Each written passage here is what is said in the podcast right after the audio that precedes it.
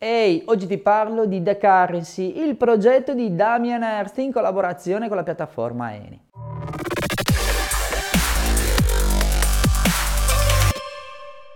Lo fa con The Currency insieme all'editore Eni. La peculiarità che a ogni NFT è associata un'opera d'arte. E sì, queste opere sono dei dot, dei pallini in cui non esiste in ognuna di esse due volte un pallino realizzato con lo stesso colore.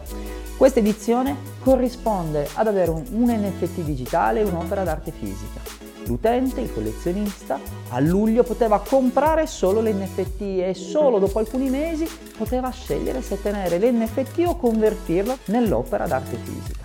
Nel momento in cui decide di convertire questo NFT nell'opera d'arte fisica, boom, l'NFT scompare. E viceversa, se entro luglio di quest'anno l'NFT non sarà convertito, l'opera fisica verrà distrutta.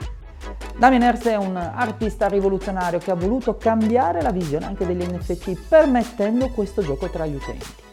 Oggi quegli NFT venduti originariamente a 2.000 dollari valgono oltre 20.000 e Sotheby's ha battuto l'opera fisica per oltre 40.000 euro. Un progetto rivoluzionario che mette in discussione il digitale e il fisico. E tu quale dei due terresti? Io ho già deciso, li ho presi entrambi